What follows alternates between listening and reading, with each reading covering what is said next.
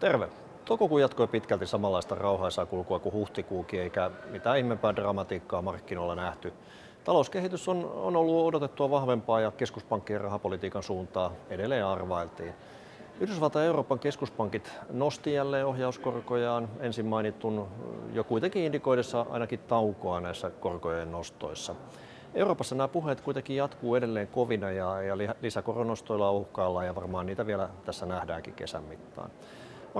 Markkinat on sitten aika tämmöisessä odottavassa tunnelmassa. Taantumaa edelleen odotetaan, mutta se nyt ei vaan suostu tulemaan työllisyyden edelleen jatkaessa vahvana.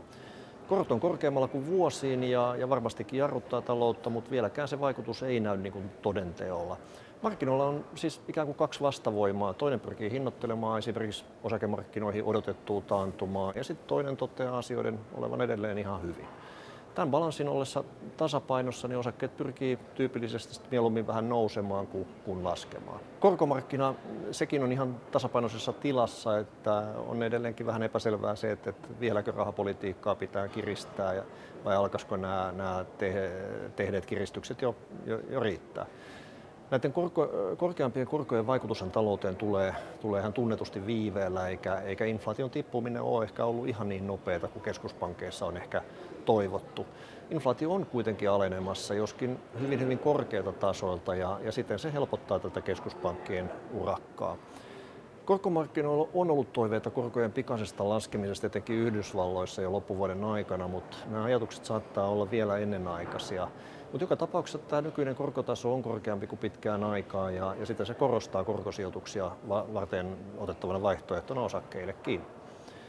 Yhdysvaltain osakemarkkinoilla tämmöiset suuren markkina-arvon omaavat megateknoiksi, megateknoiksikin kutsuttujen yhtiöiden osakkeet, Microsoft, Google ja viimeisimpänä Nvidia on noussut vauhdilla muiden, muihin osakkeisiin nähden ja ehkä viimeisimpänä näitä kursseja nostattaa siellä tekoälyyn liittyvä innostus, joka siivittää sitten tämän kanssa edes etäisesti tekemisissä olevien yhtiöiden kursseja. Näiden megateknojen ulkopuolella kurssit sahaa vaakatasossa, eli kurssinousu Yhdysvalloissa on aika harvalukuisen joukon harteilla. Japanin osakemarkkina on ollut samoin aika hyvässä vedossa nyt tämän kuun aikana. Ja kansainväliset sijoittajat on jälleen kerran innostunut siitä ja näitä innostumisia on vuosien varrella nähty monta kertaa, mutta valitettavasti Japanin osakemarkkina ei oikein ikinä ole päässyt lentoon näillä edellisillä kerroilla. Sinänsä kyllä Japanissa on monia positiivisia puolia, muun muassa jeni on halvempi kuin pitkiin aikoihin euroon nähden. Ja siellähän osakekurssien huiput nähtiin, nähtiin jo 80-luvun huuman lopulla, eikä noita huippuja olla vieläkään saavutettu, vaikka tällä hetkellä nyt sitten 30 vuoden huipuissa markkina, markkina siellä onkin. Varahoidon allokaatiossa eli varojen jakautumisessa niin me painotetaan edelleen enemmän korkosijoituksia osakkeiden asemesta.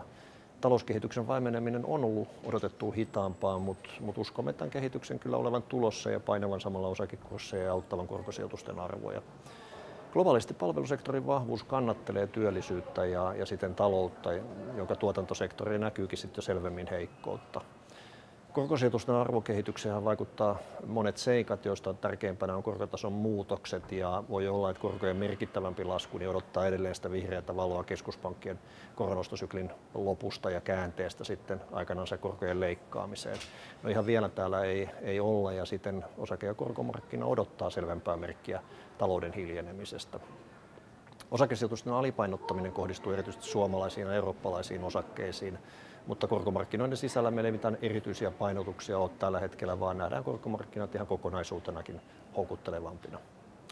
Tässä oli kaikki tällä kertaa. Nähdään uudestaan, kuullaan uudestaan heinäkuun alussa. Moikka!